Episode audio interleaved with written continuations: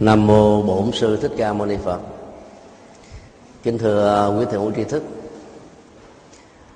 Trong à, buổi thứ ba, chúng ta đi à, sâu về phần triết học của bát nhã tâm kinh.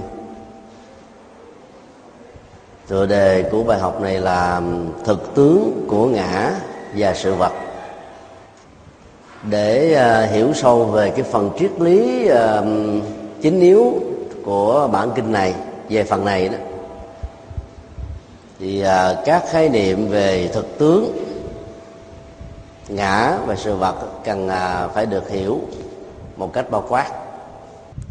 Bây giờ ta thử đọc vào cái phần à, quy văn để à, tuần tự phân tích về à, cái thực tướng của ngã và sự vật. Này xá lệ phất sắc chẳng ờ, khác không. Không chẳng khác sắc. Sắc tức là không không tức là sắc. Thọ tưởng hành thức cũng đều như vậy. Mô tả về uh, thực tướng của ngã nằm trong uh, hai câu như vừa điêu quả thực là một uh, minh triết xúc tích. Nhưng giá trị uh, hành trì của nó rất cao chứ nhất ta định để ý cái công thức à, bác nhã tâm kinh sử dụng đó, là một à, đẳng thức hóa theo à, phương thức cắt lớp.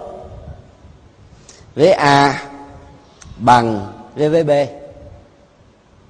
Và nếu như ai đó chưa có thể chấp nhận được cái đẳng thức hóa này đó, thì có thể tạm chấp nhận một cái đẳng thức ở mức độ đơn giản hơn là a chẳng khác b bây giờ quý vị thử ờ, quan sát ra cái ờ, bên ngoài của giảng đường. Giờ này là 5 giờ 25 thì ánh sáng ở bên ngoài đó đã bắt đầu hơi hơi tối. Khoảng một tiếng nữa sau khi ờ, chúng ta nghe gần kết thúc bài thứ ba của bác gia tâm kinh đó, thì trời bắt đầu tối hẳn rồi như vậy um, cái không gian với cái ánh sáng hơi hơi tối và tối hẳn đó là một tiến trình trôi chảy ảnh hưởng về lệ thuộc rất nhiều vào cái um, uh, sự xuất hiện và lặn của mặt trời. Ngay cái điểm mà chúng ta đã có mặt đó là uh, về sài gòn.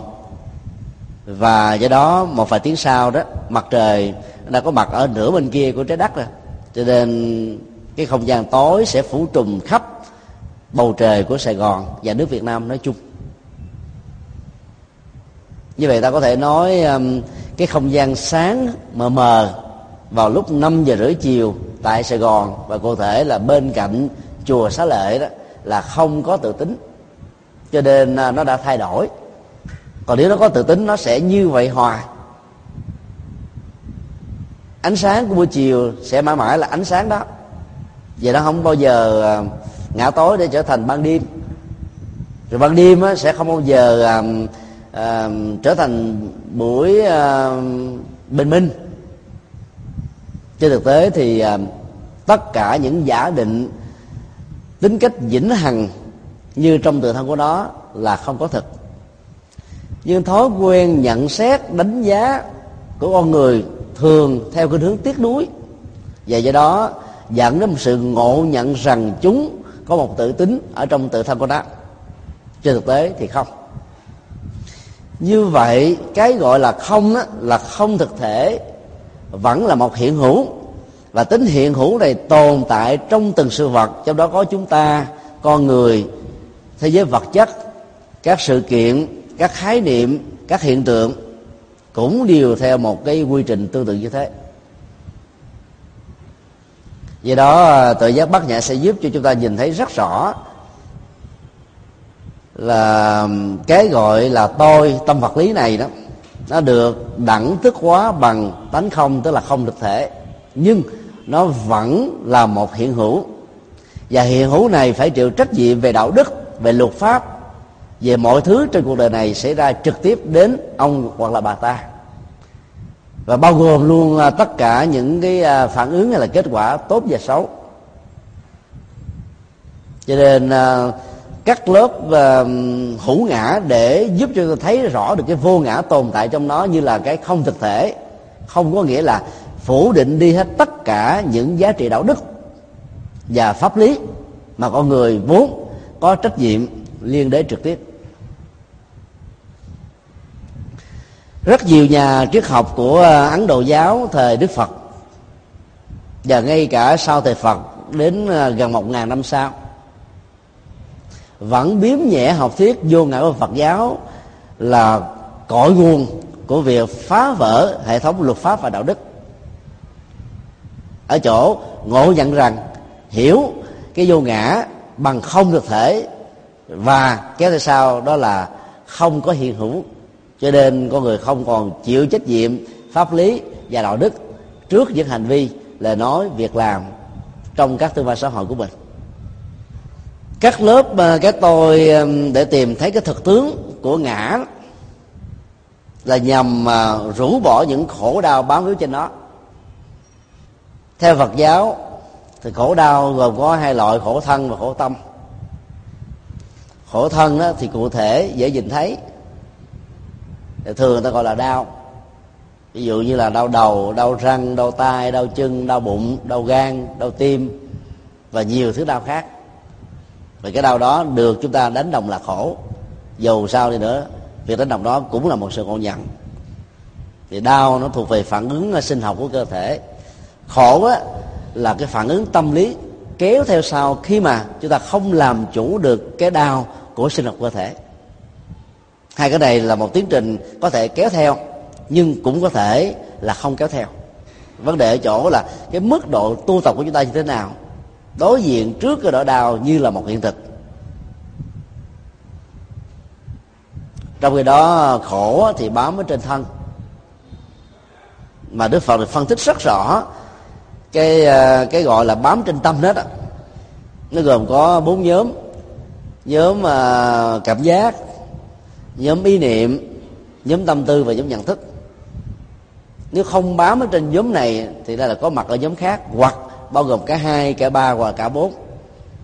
Cho nên khi à, dùng à, tự giác bát nhã, cắt lớp thực tại cái tôi về phương diện vật lý là thân thể, hoặc là về phương diện tâm lý, gồm có thọ, tử, hành thức, thì chúng ta phải thấy rất rõ rằng là khổ chỉ là một ý niệm mờ ảo và sai lệch khi mà con người đã không đánh giá đúng được thực tại của những tổ hợp tạo ra cái gọi là to này.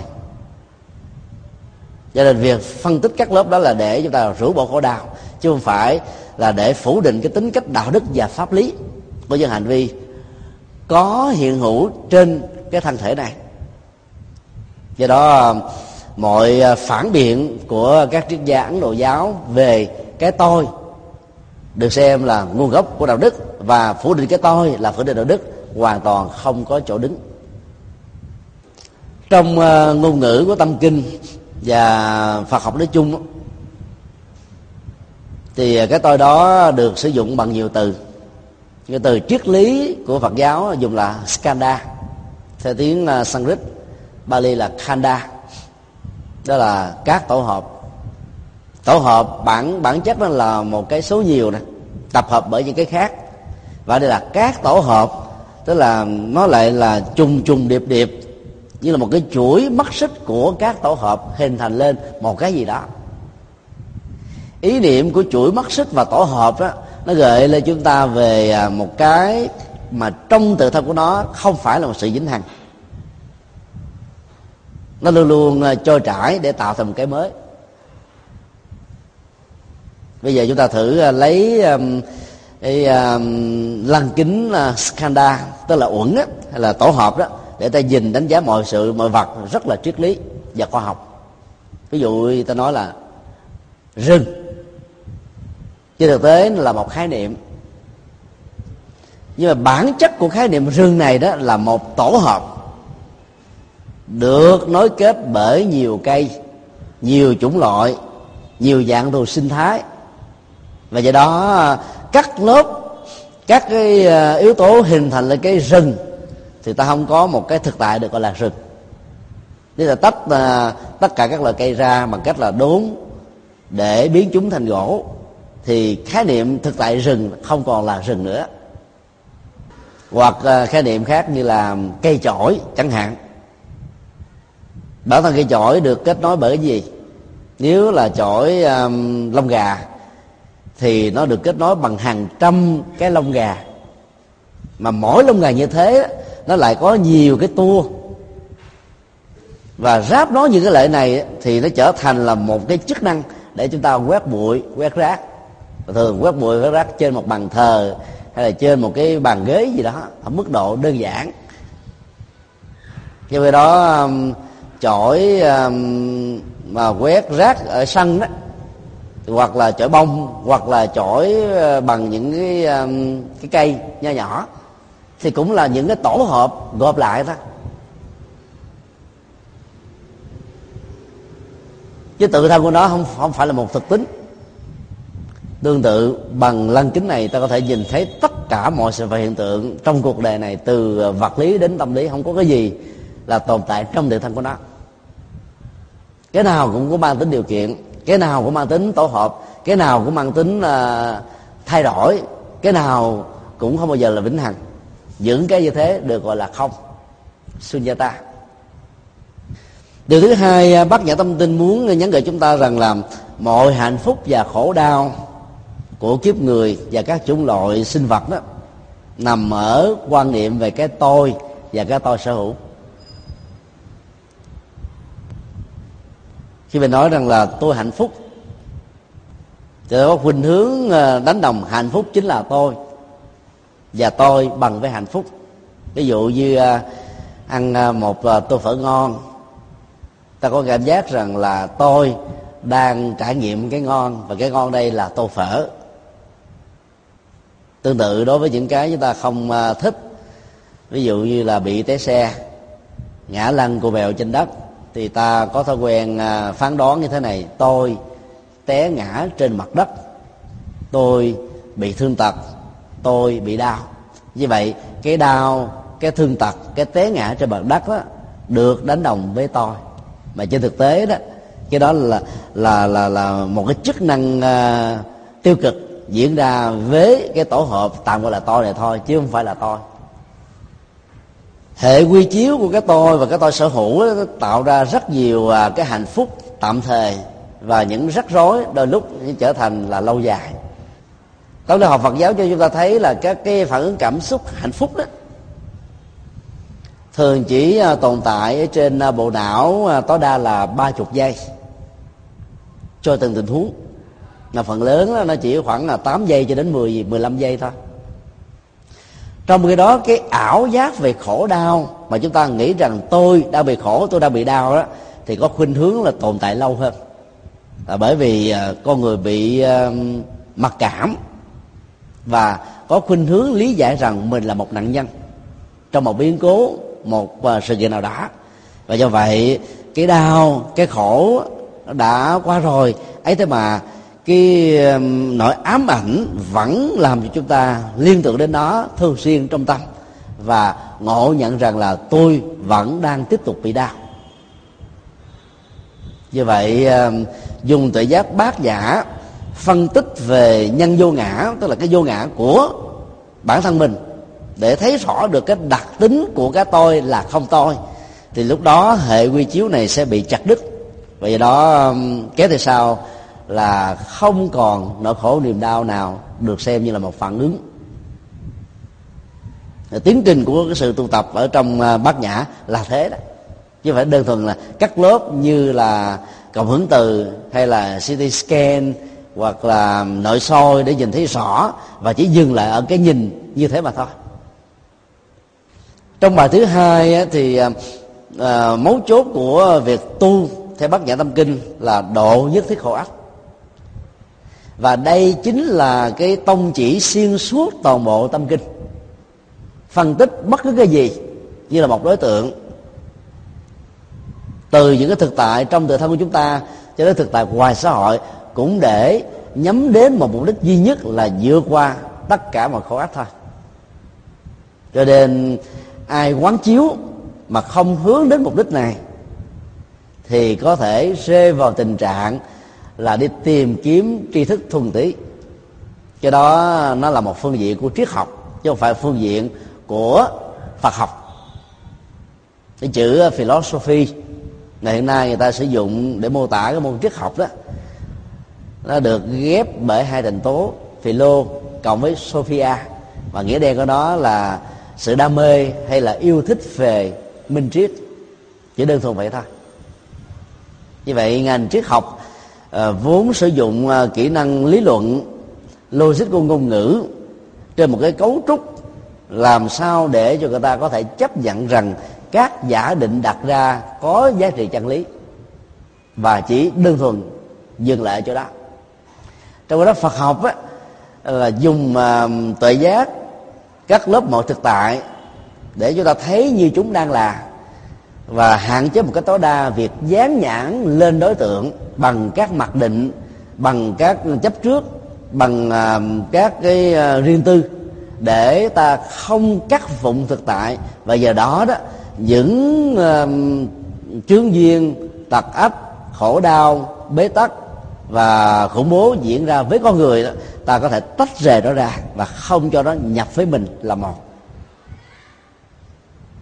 Cho nên nếu gọi à, phật học là một triết học. Thì triết học đó là triết học vô ngã.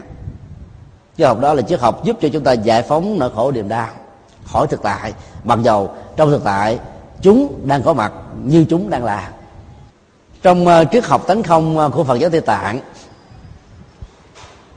các vị tổ sư đã phân tích chúng ta về bốn phương diện của tiến trình tu tánh không. Chứ nhất là xem thực tại thông qua các hiện tướng.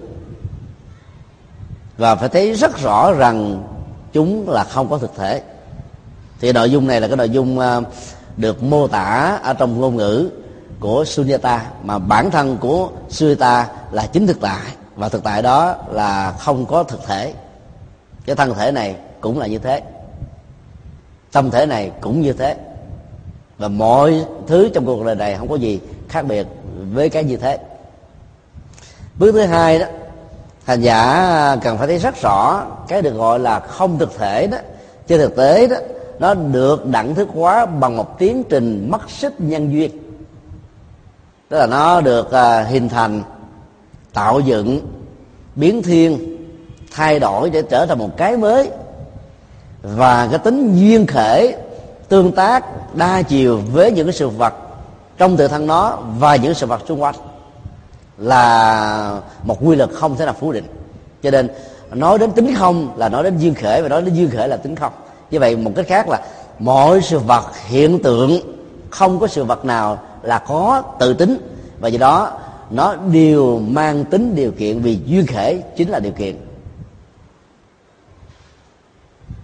Bước thứ ba. Khi ta thấy được duyên khể và tính điều kiện là một như là bản chất của thực tại. Thì cái gọi là tánh không vào mọi hiện tướng của sự hiện tượng là không hai. Hai cái đó chính là một thôi. Và cái công thức của bác nhã đưa ra đầu tiên là không khác với. Thì sau đó, chính là hay là tức là? Cái cách thức mà lặp lại như vậy là để giúp cho chúng ta dễ dàng hiểu hơn. Khi mà nó đi thẳng vào à, chính là đôi lúc chúng ta bị dị ứng. Nó thẳng vào vấn đề quá đôi lúc chúng ta khó chấp nhận. Đầu tiên phải dẫn dụ cho cho thấy là nó không khác với sau đó là chính là. Thân thể này chẳng khác với cái tính không thực thể. Thân thể này chính là cái không thực thể. Ta thấy dễ dàng hiểu hơn. Nó có hai lớp. Và lớp một tạo tiền đề để giúp chúng ta hiểu được lớp hai và ngược lại. Vấn đề thứ tư, đó là sự bất nhị giữa ờ, cái hiện tướng của mọi sự hiện tượng và tính duyên khể đó vượt lên trên sự giới hạn của ngôn ngữ dễ niệm. Nói cái khác là, ta có nỗ lực mô tả về những cái mà chúng ta vừa thảo luận nãy giờ đó, cũng chỉ là một sự tương đối thôi. Mà phải cảm nhận được nó bằng tâm. Vì ngôn ngữ với những giới hạn của nó và lúc á, nếu không khéo sẽ làm cho người ta hiểu sai về bản chất của thực tại. Hay là cái khác ngôn ngữ chỉ là cái vỏ của thực tại chứ không phải là tự thân của thực tại. Mà thực tại đang là phải là chính nó do chúng ta cảm nhận trực tiếp chứ không nên qua cái gián tiếp của mô tả ngôn ngữ bao gồm mọi sự phân tích. Ở trong phần này thì à, có vẻ à, hơi khó hiểu hơi khô khan vì đó là triết học nếu ta để ý thì à, sẽ rất rõ cái việc khó hiểu khô khan như thế không phải là không có mục đích. Để chúng ta thấy rõ được và nhờ việc cảm nhận một cách rõ ràng như thế, cho nên chúng ta không còn để cho khổ đau bám trên thân hoặc là trên tâm nữa. Thì bằng à, bốn cái lớp như thế, bây giờ ta hãy đi vào cái phần phân tích cái nhân vô ngã hay là đặc tính của cái gọi là tôi, vốn chính là không tôi. Chứ là không có thực thể ở trong cái tôi thứ nhất là thân thể. Khi à, còn là học sinh à, học môn à, sinh học ở lớp 9 sau này học lớp 10, 11, 12 tất cả chúng ta đều thấy rất rõ rằng là cái được gọi là cơ thể gồm có đầu thân tứ chi lục phủ ngũ tạng. Nó là một cái tổ hợp của rất nhiều nguyên tử và phân tử và nếu không có những thứ này nó không tạo ra cơ thể của con người. Trẻ nhỏ sự cấu tạo của các nguyên tử phân tử đó nó lại còn có những cái khác tạo thành chúng nữa. Và do vậy ta không bao giờ phanh ra được cái gốc gác đầu tiên. Bởi vì nó luôn luôn diễn ra theo một cái mối tương quan đa chiều hay là n chiều. Khi mình à, cắt lớp uh, chi chít như thế thì à, ta thấy rất rõ rằng là các cái đau trên cơ thể đó mà thường bị chúng ta ngộ nhận là chính mình. Chỉ là một ảo giác thôi. Mặc dầu trên thực tế nó có thể tồn tại lâu với chúng ta. Chẳng hạn như khi bị đau răng, sưng lên chù phù ở ngay cái phần miệng, há miệng ra là đã đau rồi. Nuốt thực phẩm lại càng đau hơn, thậm chí uống sữa vào cũng cảm thấy nhức chói ta phải dưỡng bớt nói, bớt cái hoạt động của ờ, miếp máy ờ, cái môi thì hạn chế được cái phần đau diễn ra ở cái chỗ uh, miệng của chúng ta. Tự nhiên ờ, cái đau đó về phương diện sinh học là không thể nào phủ định. Các lớp uh, cái tôi của thân thể vật lý để thấy rằng là nó không có thực thể. Và nhờ vậy giúp chúng ta vượt qua được cái đau đó một phần nào nếu thực tập một cách trọn vẹn dứt điểm thì cái đau đó sẽ được vượt qua tất cả. Cho nên giá trị đạo đức và tâm linh của việc phân tích vô ngã trong mọi thực tại là để vượt qua cái đau mà vốn dĩ tâm lý chúng ta dính díu đến. Như là một thói quen như là một phản ứng như là một văn hóa như là một phong tục. Tất cả những ờ, thứ như thế nếu ta không để ý phân tích đó, thì khó vượt qua được lắm. Cũng có một số người à, hiểu sai về à, học thuyết vô ngã đối với cái thân với lý luận như thế này. Cái tai mà chính họ sử dụng để ăn cắp, để giật dọc cái miệng mà người ta sử dụng để lừa đảo, hay là cái thân này vi phạm luật pháp như là giết người, bạo động, hay là thương tổn, vân vân, không phải là tôi cho nên tôi không có lý do gì để phải chịu trách nhiệm pháp lý.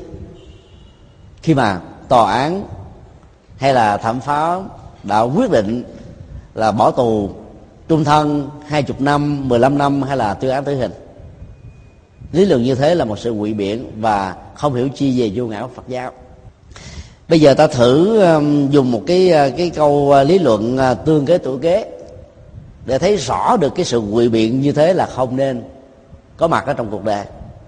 Nếu ta cho rằng là cái tay này không phải là tôi, nó chỉ là một tổ hợp của các nguyên để các phân tử, và khi nó vi phạm luật pháp là cái tay vi phạm luật pháp chứ còn cái tôi gắn liền với cái tay này, chẳng hạn như là quỷ văn nga, quỷ thị a, không có phạm luật pháp, thì lúc đó tòa chỉ cần lý luận như sau. Tôi xin chặt cái tay này vì tay này không phải là của anh, của chị. Tay này vi phạm luật pháp, cho nên tôi chặt nó đi, còn anh chị không vi phạm luật pháp. Lúc đó quý vị có chịu không? Chắc hẳn rằng là những tên đạo chích sẽ sợ rung cầm cập và phải chấp nhận thà ngồi gỡ lịch 5 năm 10 năm 20 năm, còn hơn là để bị chặt đứt cánh tay này.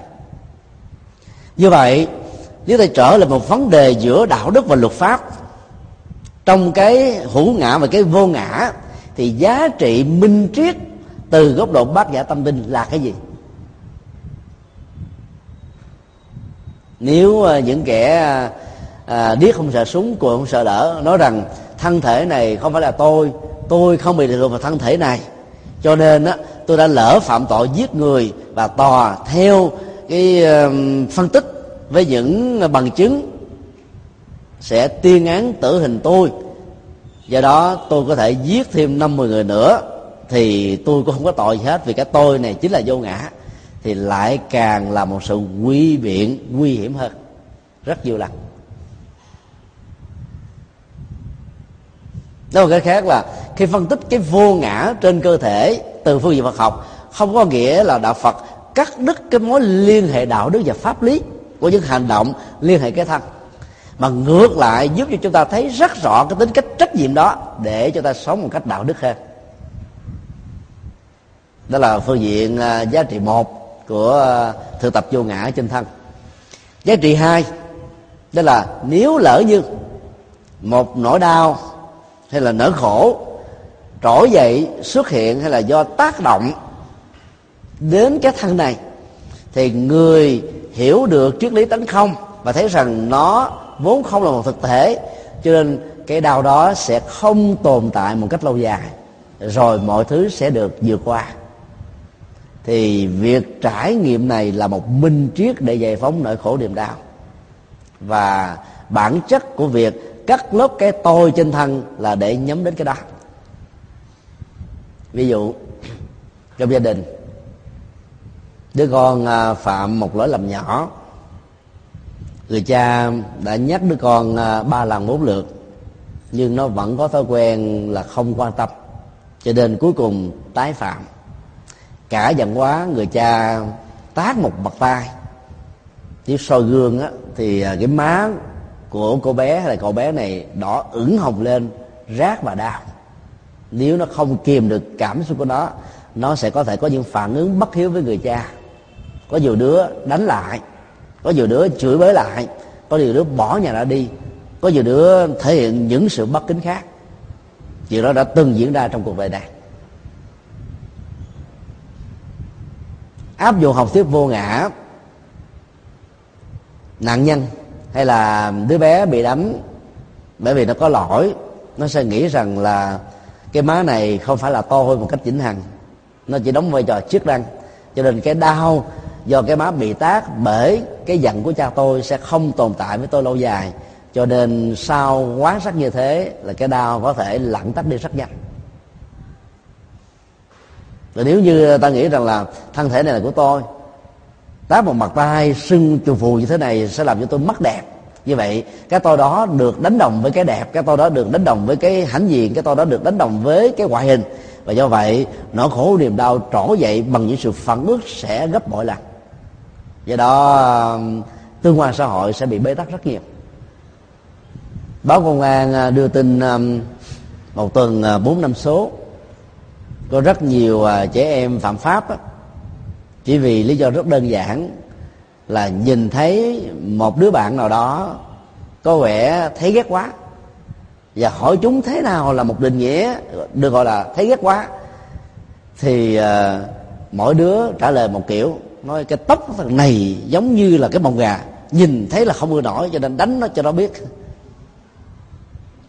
Có người nói cái giọng nó của nó uh, gọi là rất là chì chiết nói rất là hết dịch, ghét lắm, cho nên không đánh chị không nổi bởi vì người ta đã đánh đồng lời nói, ánh mắt, nụ cười, dáng vẻ, rồi thể hiện của đi đứng nằm ngoài của một người nào đó là chính người đó. Và do vậy, khi ghét những cái mà mình không thích này, đồng nghĩa là ghét chính người kia. Và do vậy nổi lòng tham sân si để vi phạm luật pháp. Như vậy là chấp sai lầm về cái tôi dẫn đến nhiều hậu quả nghiêm trọng. Và nạn nhân trong tình huống này không hề làm một điều gì sai mà bị người khác ứng xử sai như thế. Nếu không hiểu được cái vô ngã, thì cũng có thể phản ứng sai tương tự. Đó là kháng cự lại, có thể làm nặng nề hơn. Rất nhiều người phán cự sai, đã đóng vai trò trở thành là luật pháp và thẩm phán. Công việc đó để cho luật làm chứ mình không có làm.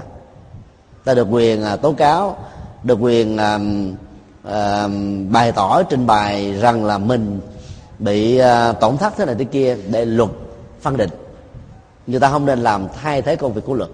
Giả sử người đó có ô dù có à, người nâng đỡ có người bao che thì cũng không vì thế mà ta khởi lên những cái tâm niệm buồn giận hận thù. Vì nếu luật không trị người đó thì nhân quả đến hồi sẽ trị người đó. Vấn đề còn lại là thời gian thôi việc hiểu vô ngã sẽ giúp chúng ta điềm tĩnh hơn. Đối với những biến cố xảy ra với thân mình. Và như vậy ta không phải à, khổ đau lâu dài. Thế sự thực tập như thế là một bản lĩnh là một à, binh triết là một sự sáng suốt chứ không phải là một sự nhút nhát đâu. Khi um, tiếp xúc với người khác người ta văn tục vào mặt mình. Mà mình vẫn điềm nhiên như không có chuyện xảy ra đảm bảo quý vị rằng là cái người văn tục đó cảm thấy tức tối lắm.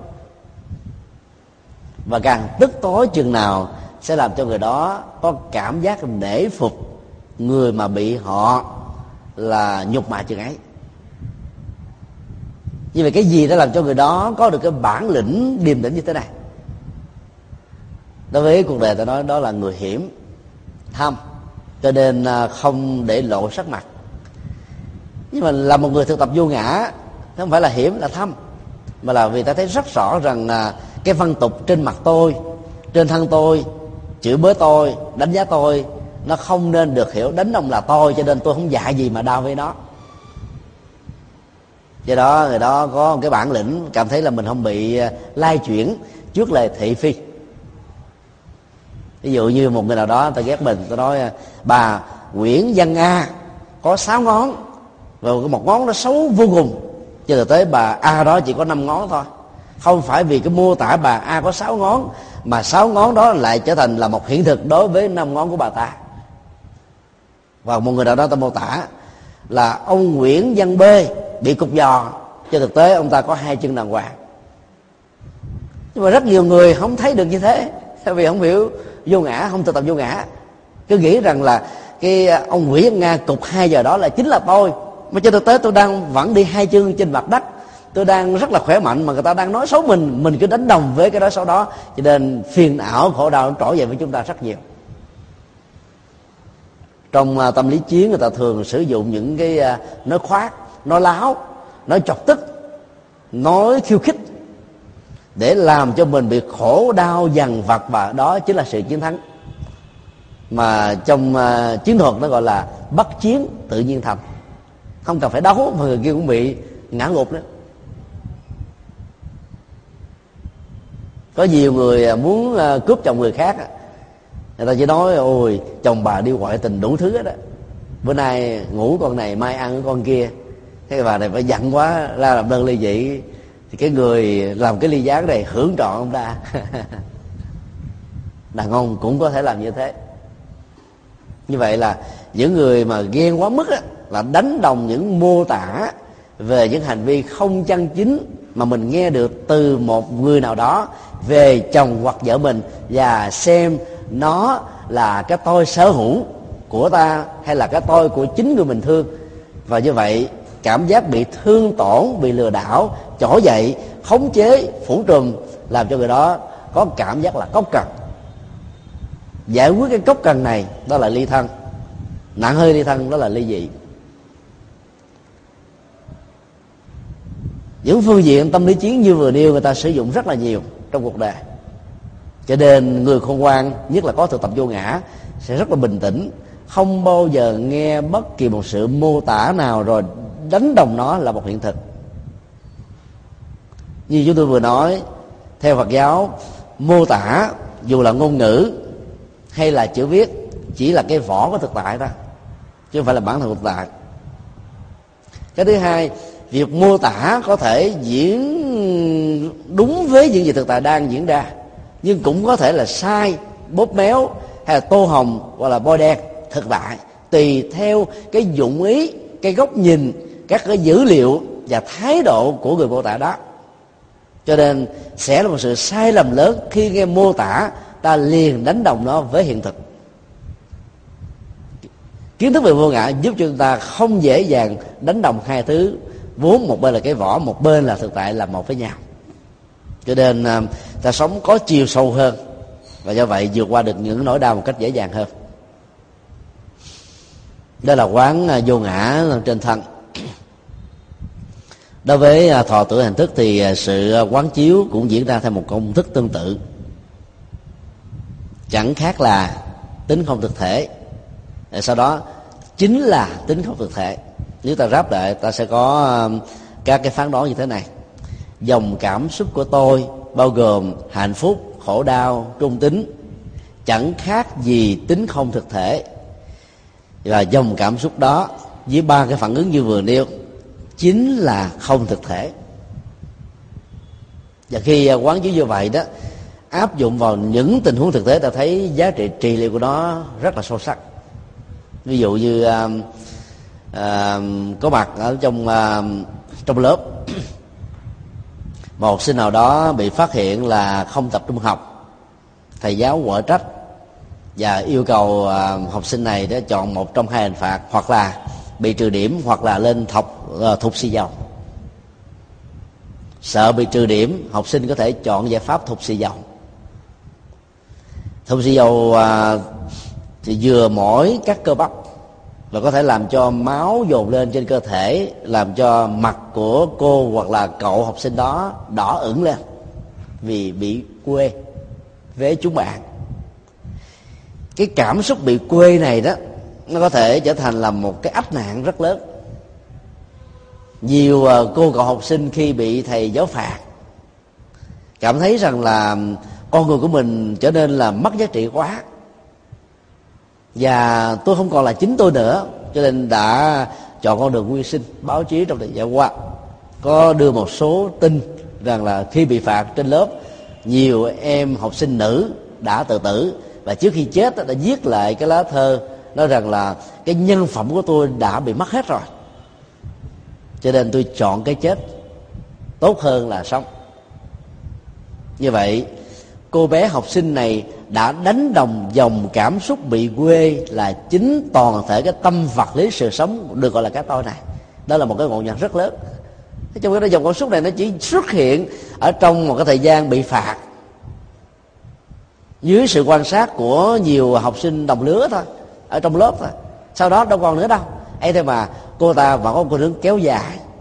Kéo dài như là một cái thực tại đang diễn ra mà trên thực tế nó đã kết thúc ngày hôm qua, thậm chí là năm trước hay là 10 năm trước à? Mà ấy thế mà cái quê này vẫn còn. Đeo đuổi thậm chí là suốt cuộc đời có người chết mang theo nữa. Đó là một sự sai lầm rất lớn trong vấn đề đánh đồng dòng cảm xúc là tôi. Khen và chê nó tác động đến dòng cảm xúc rất lớn. Ai cũng thích khen đó. người khen đó, nó làm cho mình nở lỗ mũi. Nghe mát lỗ tai.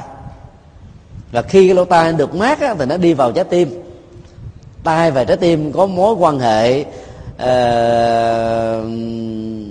gọi là tương sinh. Là khi trái tim hài lòng thông qua lỗ tai thì dẫn đến cái phản ứng nhận thức và thái độ cảm thấy hạnh phúc vui sướng biết dường nào. Chính vì chỗ đó mà rất nhiều người đã bị lâm vào những cái kế gọi là người ta khen ảo mà mà mình là tưởng thật. Kết quả là ta trở thành là trò cười hay là con lật đật của biết bao nhiêu người quan sát, thấy những cái phản ứng sai lầm của chúng ta về những lời khen mang tính cách a vua hay là định hót, mà vốn nó không có một giá trị tương thích nào trong thế giới hiện thực. Ví dụ như à, một người nào đó không có duyên, không đẹp, thì tiếp xúc với ai đó mà tôi có thói quen là khen nó, trời bữa nay anh đẹp quá, bữa nay em đẹp quá, xinh quá nghe mình muốn nở lỗ mũi luôn. Về cái cái dư hương nó động lại trong tâm của mình, sung sướng lắm. Phải cho được. Thế mình đâu được đẹp như thế đâu. Nhưng mà mình lại thích được khen. Do đó, dòng cảm xúc của lời khen đó dễ đánh lừa chúng ta. Và cái hậu quả của lời khen nó còn đánh lừa ở chỗ là giúp cho cái người được khen sai lầm ngủ quên trên chiến thắng và kết quả là bị người khác hại cho nên là người tu học phật thì không để cho dòng cảm xúc đánh lừa. Do đó trong kinh trường bộ đó, mỗi khi à, được ai khen, đức phật khuyên chúng ta hãy à, quán chiếu về bản thân mình thật là kỹ, rằng là tư cách, đạo đức, phẩm hạnh, kiến thức, khả năng, những gì chúng ta đang được giao với những thành quả của việc làm có tương thích với lời khen không? Nếu câu trả lời là có, thì ta thấy đó là chuyện bình thường. Vì tôi làm tốt cho nên ta khen, có gì đâu mà nở lỗ mũi. Nếu câu trả lời là không tương thích thì lại càng không có cảm giác xứng đáng để nhận được lời khen. Cho nên cũng không cần phải nở nộ mũi một cách ảo tưởng rằng tôi là người được người khác khen một cách xứng đáng. Nhờ đó ta vượt lên trên được cái dòng cảm xúc của lời, lời khen. Do vậy à, ta tiếp tục nỗ lực phấn đấu và trở thành là người thành công trong sự khiêm hạ cho nên trong tương quan xã hội, ai cũng quý mến mình, mặc dầu mình không phải lấy cái đó như là một cái chiêu để được đắc nhân tâm. Ấy thôi mà, việc đắc nhân tâm bao giờ cũng trở thành một hiện thực với chúng ta. Rất tự nhiên và cái đó rất bền. Còn đối với những lời chê đó thì làm cho mình trao đảo, thất vọng lắm. Nhiều người sống với cảm xúc nhiều đó. Thì mỗi một cái lời đánh giá người khác là tá hỏa tâm tinh ăn không ngon ngủ không yên về gần như là thối chí luôn bỏ cuộc luôn. Chứ trung bình là một năm á, chúng tôi phải làm cái công việc bất đắc dĩ là tư vấn cho vài à, trăm tình huống thậm chí có thể là một ngàn tình huống. Trong những tình huống đó đó về tình yêu cũng có về làm ăn cũng có mà về cái ờ, cái cảm giác rằng là mình bị người âm theo cũng có mà người âm hầu như là chiếm đa số. Cái khoảng à, hai ngày, ba ngày là có khoảng ba, bốn trường hợp đến là nhờ nói à, tôi à, bị âm theo, tôi bị ma nhập. Hồi nãy trước khi đi giảng cũng có một anh khoảng 30 tuổi hoài, nói rằng là, thầy ơi, giúp vợ tôi vợ tôi bị dông theo, hỏi dông nào theo? Là đứa con mà tôi với vợ tôi sanh ra mới được 5 ngày, cách đây 2 năm, rồi nó bị chết non. Giờ nó đi theo, cái lâu lâu nó nhập vô vợ tôi vợ tôi nói là à, con chưa được siêu ba má phải giúp cho con được siêu mua giấy vàng mã rồi à, áo quần cho con mặc. Bây giờ lạnh lắm mùa đông đến rồi. Thì tôi hỏi là lý do nào mà hai anh chị có cảm giác rằng là con của hai anh chị đang theo người vợ? Thì họ nói là ờ, cứ khoảng năm sáu giờ chiều thỉnh thoảng khi mà mệt mỏi cái vợ tôi nói như thế. Cái này không có dữ, dữ liệu gì để tin đó. hỏi thì sao tin? Ờ, tại vì tôi đi ông thầy pháp thầy pháp nói thế. Nghe em phán bởi một câu nào đó là dòng cảm xúc là trao đảo luôn. Rất nhiều người bị thất bại trong cuộc đời không phân tích được nguyên nhân như đức phật đã dạy trong kinh tứ diệu đế. Mới cứ lại đổ thừa cho một hư linh a, có thể là con của mình, có thể là cha mình, mẹ mình. Và như vậy ta tạo nỗi hàm quan cho những người đã quá cố mà vốn dĩ họ không có phương tiện gì để bảo bảo hộ và minh quan cho họ. Cho nên à, cái tội đó nặng lắm, tội vô tình, nhưng mà rất là nặng. Mình còn sống, mình còn giả bài chia sẻ, không bằng lời nói thì bằng chữ viết. Không bằng chính bản thân mình thì nhờ báo chí đưa tin. Còn người chết không thể tự minh quan. Thế mà ta cứ có khuynh hướng là đổ lỗi cho bất cứ sự thất bại gì cho những người quá cố rồi cái người nói ờ, cha tôi ờ, chết cái ngày uh, trùng tan cho nên giờ tụi tôi gốc đầu lên không nổi. Có người nói cha tôi chết vào ngày sát chủ cho nên tụi tôi đầu tư cái gì là thất bại cái đó. Cái dòng cảm xúc do mê tín dị đoan này nó làm cho người đó bị khổ đau suốt cuộc đời. Nếu như không gặp được những uh, người uh, tin vào nhân quả lý giải mọi thứ trên nhân quả để giúp cho người đó đánh giá lại cái nhận định sai lầm thì người đó sẽ khó có thể được hạnh phúc lắm. Cho nên à, khi mà mình thực tập à, theo bát nhã tâm kinh, dòng cảm xúc này không phải là tôi. Dòng cảm xúc này không có thực thể. Dòng cảm xúc này chính là cái không thực thể. Thì không có lý do gì ta để cho nỗi đau ở trên tính cách không thực thể của dòng cảm xúc đó. Ta phải rũ bỏ nó đi, càng sớm càng tốt, càng mạnh, càng hay. Chị em phụ nữ muốn bớt khổ đau thì phải thực tập cái phần à, cảm xúc vô ngã về cảm xúc. Bởi vì à, bán cầu não lý tính của chị em phụ nữ ít hơn là người nam. Cho nên chị em phụ nữ rất dễ hạnh phúc bởi những lời khen, rất dễ đau khổ bởi những lời chê, và rất nhạy cảm bởi những lời thị phi. Và cho nên á, cái thăng trầm khổ đau lên xuống trong cuộc đời bởi cảm xúc rất là lớn việc thực tập vô ngã về cảm xúc này thì sẽ giúp chúng ta vượt qua chúng một cách thành công. Đối với tưởng, việc thực tập nó như thế này. Tưởng tượng ý niệm quá vốn không khác gì tính không thực thể. Tưởng tượng ý niệm quá chính là không thực thể. Không thực thể chính là tưởng tượng dễ niệm quá không thực thể chẳng khác gì với tưởng tượng vậy niệm quá. Và do vậy, ta không dạy gì mà tưởng tượng quá nhiều thứ không có lợi cho chúng ta. Nhà ở như vùng quê đó thường à, ánh sáng đèn nó không có đầy đủ. Những con đường làng dọc theo nó có những à, bụi cây, nhất là những cây tre. Một cơn gió thổi qua tre tương tác với nhau tạo ra những cái tiếng cọt kẹt cọt kẹt. Nếu ờ, trước đó vài ngày hoặc là ngày hôm đó vừa xem phim ma, hay là đọc truyện ma, hay là nghe kể chuyện ma, tiếng cọt kẹt đó sẽ làm cho chúng ta tưởng tượng rằng là con ma đang theo dõi mình, con ma đang đồng hành với mình, con ma đang nhát mình và con ma muốn hại mình. Và do vậy, có nhiều người chạy, gọi là mệt xỉu luôn và khi bước vào đến cái nhà là bật công tắc lên liền. Chui vào ờ, cái giường là chùm đầu bình kích là hết. Như thể rằng là làm việc đó là ma không thể nắm đầu mình được không nhắc mình được vậy. Cái ẩn náu trong uh, chiếc mền chỉ là một cái cảm giác chấn an ta để làm cho sự tưởng tượng hình dung nó được lắng dịu xuống. Vì mình hiểu một cái sai lầm rằng là ma không thể thấy khi có cái gì che đậy trên thực tế thì ma không hại mình được.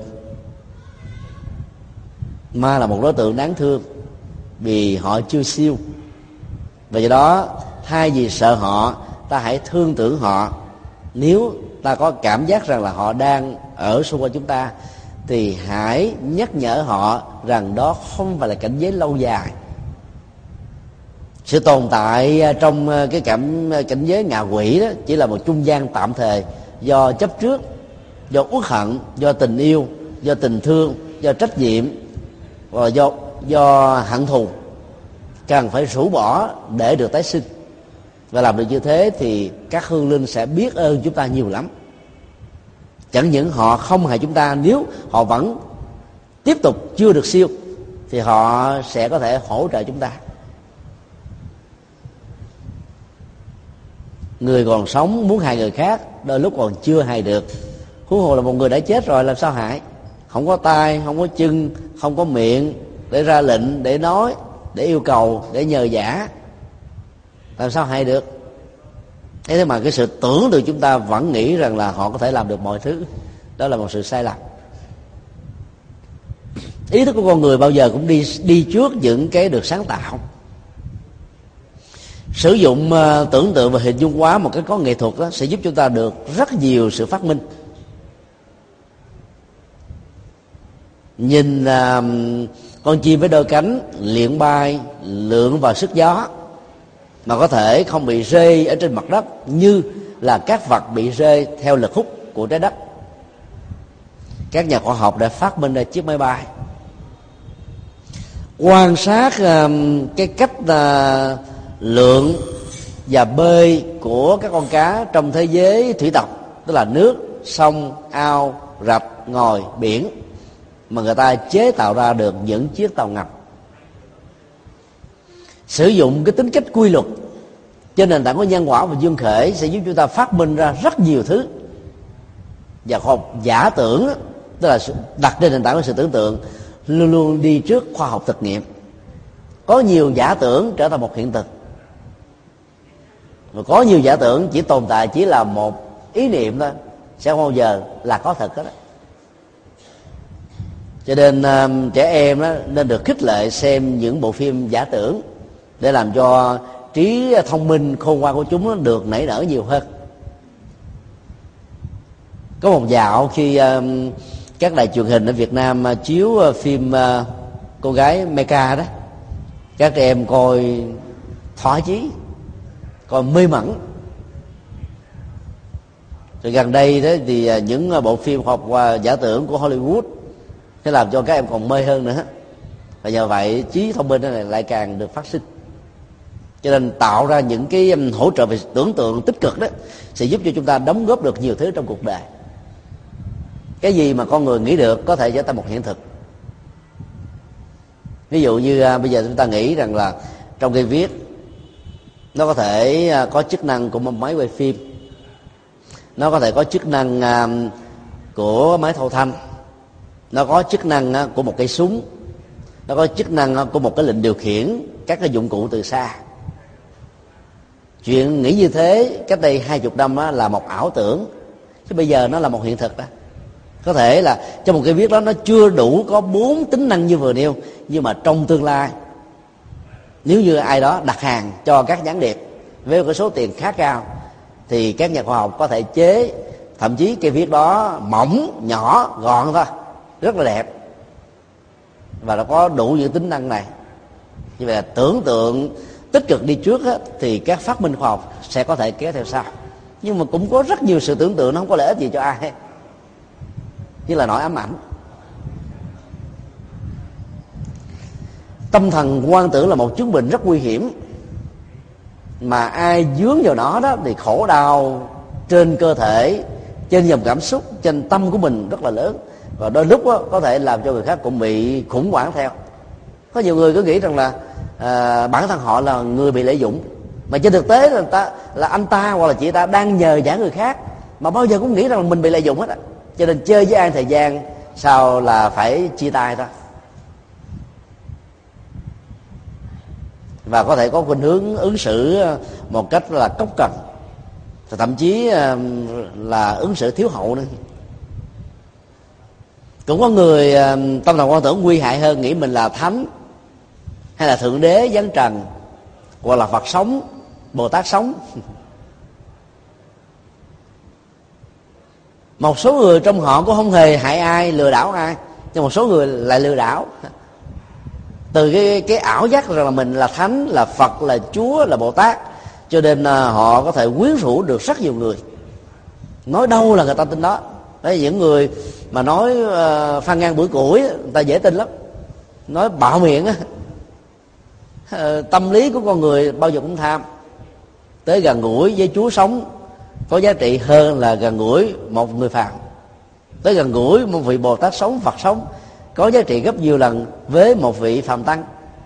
Cho nên dựa vào những cái thói thói tham đó mà rất nhiều người lừa đảo đã phát triển cái tâm thần quan tưởng vốn có trong cơ thể của mình để um, làm cho mình có rất nhiều tín đồ. Năm uh, 2008 ở Texas có một cái uh, sự kiện um, tai tiếng toàn cầu mà nói ra đôi lúc không ai tin nếu không chứng kiến ở trên uh, các cái đài lớn hoặc là không xem hình do các tờ báo đưa tin. Karen Shepp là một người à, chủ trương theo à, giáo phái đa thê. Và ông tuyên bố với mọi người là ông á, là hiện thân của Chúa Giêsu cho nên quý bà theo ông vô số. Ông có đến mấy chục vợ mấy chục con. Và những tín đồ ở trong đây đó đã hình thành ra một giáo phái gần như là 10.000 người. Và ta tôn thờ ông như là chúa vậy. Mặc dù ông nói những cái điều nó không đúng đâu và đâu hết và không có gì là đạo đức hết á. Mà người ta nghe rầm rầm rầm rầm. Ta làm theo ao ao ao. Và những người mà ta nói đúng đàng hoàng không ai theo hết trơn. Là bởi vì ông biết tô hồng lên những phần hào quang rằng ông là chúa. Và cái uh, uh, việc mà nạp cái ảo giác đó đó cho con người đó bằng cái công thức là mưa dầm thấm đất bằng sự truyền truyền truyền giảng bằng à, những cái quảng bá, bằng những cái quảng cáo, vân vân. Mà bản thân ông là một thương gia có nhiều tiền thôi. Rồi ông cắt một cái nhà thờ gọi là to, ở trong một cái lô đất gần là 800 mẫu, ở tại Texas. Nó như là một cái cung điện. Và may mắn lắm mới được bước vào phòng của ông. Đó là tạo cho ta những cái cảm giác rằng là khi mà mình tiếp xúc được với ông á là mình là một nhân vật là quan trọng lắm hạnh phúc lắm. Phải sắp hàng rồi phải đăng ký rồi được duyệt là vân vân. Và chính cái đó nó làm cho người ta có cảm giác mình là quan trọng. Cho nên đến với nhân vật đó, đó cảm thấy hạnh phúc hơn. Đó là những cái chiêu tâm lý rất nguy hiểm và nó đặt hoàn toàn trên tưởng tượng của người dụ dỗ và tưởng tượng của các nạn nhân. Đến khi FBI tấn công vào bắt được rồi đó thì nhiều chị em phụ nữ khi giải phóng mình ra khỏi cách nô lệ của ông này vẫn còn không tin. Nói, ủa ông ta mà bị bắt à? Tôi tưởng rằng là ông ta là chúa mà chúa là đâu bị con người bắt. Người ta vẫn còn phát biểu như thế. Mà ở cái năm 2008 đây thôi ở một cái xứ gọi là à, vốn được xem là tiên tiến nhất nhì thế giới mà vẫn còn có những hiện tượng mê tín trên nền tảng của cuồng tín và tưởng tượng chúng ta đôi lúc không thể nào hình dung nổi, mà vẫn có sự thật đấy. Rồi tưởng tượng như thế rất nguy hiểm. Cho nên là thực tập vô ngã sẽ giúp chúng ta giải phóng mình khỏi những tưởng tượng sai lầm này. Có nhiều à, chị em phụ nữ bị chứng bệnh loãng xương á. Cho nên à, cơ thể dễ bị bầm lắm. Đụng vô chỗ nào nó bầm liền à. Rồi gặp mà đi mấy ông thầy pháp nói, trời ơi, bị ma cắn. nghe tá quả tâm tình hỏi giờ cúng nhiêu thầy? Ba triệu. Hết. Thế mà ông uh, dùng mấy cái loại uh, cao có chất nóng mà thò lên trên đó thôi. Thì tự động nó sẽ tan cái máu bầm. Cái gì nóng mà so lên là nó hết thôi. Thậm chí mình dùng tay hay là lấy cái trứng gà nóng á mình lăn lên nó cũng rút ra hết tất cả máu bầm nữa nhưng mà vì nghe ông thầy pháp nói rằng đó là ma cắn sợ quá cho nên là phải cúng cho ông ta gọi là 3 triệu đốt nhang với sự biết ơn. Mà trên thực tế, nếu ta có kiến thức về khoa học chút xíu, đâu có phải tốn tiền một cách vô cớ như thế. Do tưởng tượng. Tức là những người lừa đảo người ta tạo ra cái cơ chế để cho nạn nhân phải tự tưởng tượng rằng mình là một người đang bị khổ đau. Và nếu không nương tựa vào người này thì mình sẽ không bao giờ được hạnh phúc. Và kết quả là ta tiếp tục bị lệ thuộc vào sự tưởng tượng. Những người sống bằng cái nghề như thế khổ lắm về sau này thế là, là một sự lừa đảo mà thực tập vô ngã đối với hành tức là tâm tư lại càng quan trọng hơn vì nó là một cái tảng băng ngầm cảm xúc là một cái hời hợt bốc lửa bên ngoài thôi.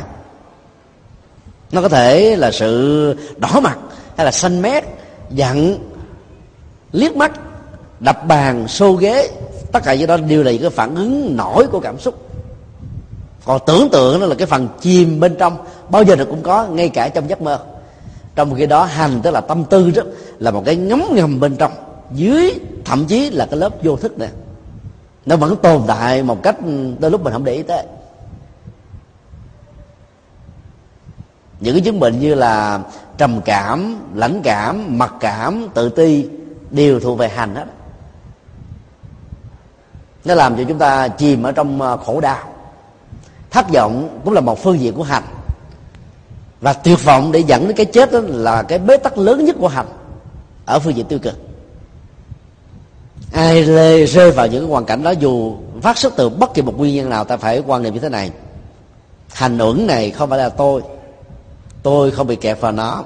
Hành ứng này vốn không có thực thể.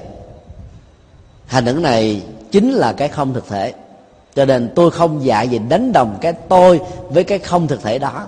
Cho nên những khổ đau liên hệ đến tâm tư, như là mặc cảm, trầm cảm, tự ti, uất hận, quán hờn, hay là tiêu phòng đó, nó sẽ rũ bỏ chúng ta và chúng ta sẽ rũ bỏ nó. Nhiều à, chị em à, chung thủy với những người à, sở khanh á, cứ nghĩ rằng là cuộc đời mình đã trao cho người đó rồi thì từ đây về sau đó là mình không bao giờ sống được hạnh phúc nữa. Cho nên cứ cố tình bám theo. Và người kia càng sở khanh với mình nhiều chừng nào, cái tâm tư mình càng tức tối chừng đó. Nó tại sao tôi tốt, tôi đẹp, tôi giàu sang, tôi đàng hoàng như thế này mà lại người kia lại không thấy được giá trị như thế? Cho nên càng bám víu theo, cái tâm tư đó là càng khổ đau dài dài. Chứ tốt nhất trong trường hợp này, ồ, tôi may quá. Vì nhận rõ được người đó là một tên lừa đảo, cho nên tôi không dạy gì theo nữa thì tốt biết mấy, mà rất nhiều người không thấy được thế. Cứ bám theo cái tâm tư mà vốn nó không có tương lai, mà việc cột chặt tâm tư vào cái khổ đau đó là giết bản thân mình. Cho nên thực tập vô ngã là nhổ lên cái nỗi đau này một cách rất là tốt. Cuối cùng, quán chiếu à, vô ngã trên thức. Thức chẳng khác gì tính không thực thể. Thức chính là tánh không. Thức chính là tánh không tánh không chính là thức. Tánh không chẳng khác gì thức. Thức ở đây nó gồm có sáu theo phật giáo đông tông, tám theo phật giáo đại thừa. Mắt, tai, mũi, lưỡi, thân và ý. Sáu cơ quan nhận thức này nó tạo ra những cái đánh giá và nó liên hệ đến dòng cảm xúc, ý niệm, tâm tư. Nó là cái quan trọng nhất bởi vì à, không có cái này thì không có những cái phản ứng của cảm xúc ý niệm và tâm tư. Cho nên à, thực tập vô ngã trên thức á, để giúp cho chúng ta có một cái nhìn á, chuẩn xác hơn. Chuyện gì đã qua hãy khép lại với quá khứ. Chuyện gì chưa tế thì đừng mơ mộng tương lai mà thiếu giá trị của hiện thực. Những gì chúng ta muốn thì hãy làm bằng nỗ lực bằng phương pháp bằng tấm lòng bằng các điều kiện thuận lợi thì ta sẽ làm chủ được nó cho nên nhận thức đó là một cái nhận thức đặt trên nền tảng của nhân quả trên duyên khể. Và khi những cái tình huống diễn ra ngoài muốn, ta hãy thực tập cái nhận thức đó trên nền tảng của vô ngã để không có nếu nếu cái nỗi đau về phía bản thân mình. Đó là người khôn ngoan, là người đang thực tập bắt nhã. Ai có tánh so bì gì chừng nào đó, thì cái con mắt sẽ là một phương tiện dẫn đến khổ đau chừng đó ví dụ như à, ra thấy một chị em nào đó mặc cái chiếc áo đẹp sang trọng 50 ngàn đô. Mà mình á, chiếc áo chỉ có 50 ngàn đồng. Thì khổ đau trỗi dậy liền. Thấy một chị em nào đó ờ, có nước da quá ờ, trong sáng đẹp. Nét đi dịu dàng mà mình không có được như thế là khổ liền. Bởi vì mình đánh đồng uh, cái nhận thức đó là tôi. Mà vốn dĩ nó chỉ là một cái phương tiện đóng một chức năng thôi. Cái ngộ nhận như thế làm cho khổ đau tồn tại rất là lâu thấy người ta ăn sang mặc trọng mà mình không được cho nên phải đua đòi đua đòi, phải đi vào những con đường sai lầm. Hay là tội lỗi. Cũng phát xuất từ cái việc đánh đồng cái tôi thông qua cái nhận thức của con mắt. Tương tự, đánh đồng cái tôi với nhận thức của lỗ tai. Rồi mũi, lưỡi, thân, dãy. và giáo đại thừa thì đưa ra thêm ba loại thức, đó là à, đưa ra thêm hai loại thức, đó là mạt na dạ là da. mạt na đó là phương diện cái tôi gây gốc cái tôi đó là ngã si, ngã kiến, ngã mạng, ngã ái. Ngã si tức là si mê về bản thân mình. Ngã kiến đó thì cho rằng đó là thân này là hoặc là thường toàn, hoặc là chết rồi là hết. Hoặc cho rằng thân này có một cái à, tự thể. Ngã mạng là cống cao, mà cái điểm cực của nó là đánh giá thấp về chính mình, cho nên trở thành là một người mặc cảm. Ngã ái là yêu chuộng thân này, mà không thấy rằng là nó vô thường và vô ngã, cho nên đó suốt cuộc đời ta cung phục nó và cuối cùng ta trở thành là kẻ nô lệ của nó. Bốn phương diện này đó là một cái um, tảng băng ngầm của cái tôi. Và tảng băng đó nó làm cho chúng ta khổ đau về mọi phương diện. Nó dẫn đến nhiều cái nhận thức lệch lạc, nhiều cái ứng xử lệch lạc. Mà đến lúc mình nói, ủa, tôi đã cố gắng làm chủ lắm rồi. Mà đến lúc đó tôi vẫn không làm chủ được. Bởi vì bốn tên này nó vẫn còn nằm y nguyên ở trong um, cái cái tầng sâu của vô thức rồi khi nào nó trỗi dậy bởi một sự tác động, bởi một tính điều kiện nào đó, nó làm cho chúng ta trở thành một kẻ tội đồ. Đó là cái um, giá trị um, à, tu tập rất là quan trọng của bát nhã thâm kinh. Như vậy là ngày hôm nay đó, chúng ta mới à, hoàn tất được cái phần, đó là cái à, thực tướng của ngã, hay còn gọi trong thuật ngữ Phật học đó là nhân vô ngã thôi. Còn thực tướng của pháp, tức là những cái hoài cái tôi, bao gồm thế giới xung quanh có lẽ là chúng ta sẽ học ở à, cái buổi à, kế tiếp, tức là tuần sau. Xin à, kết thúc tại đây.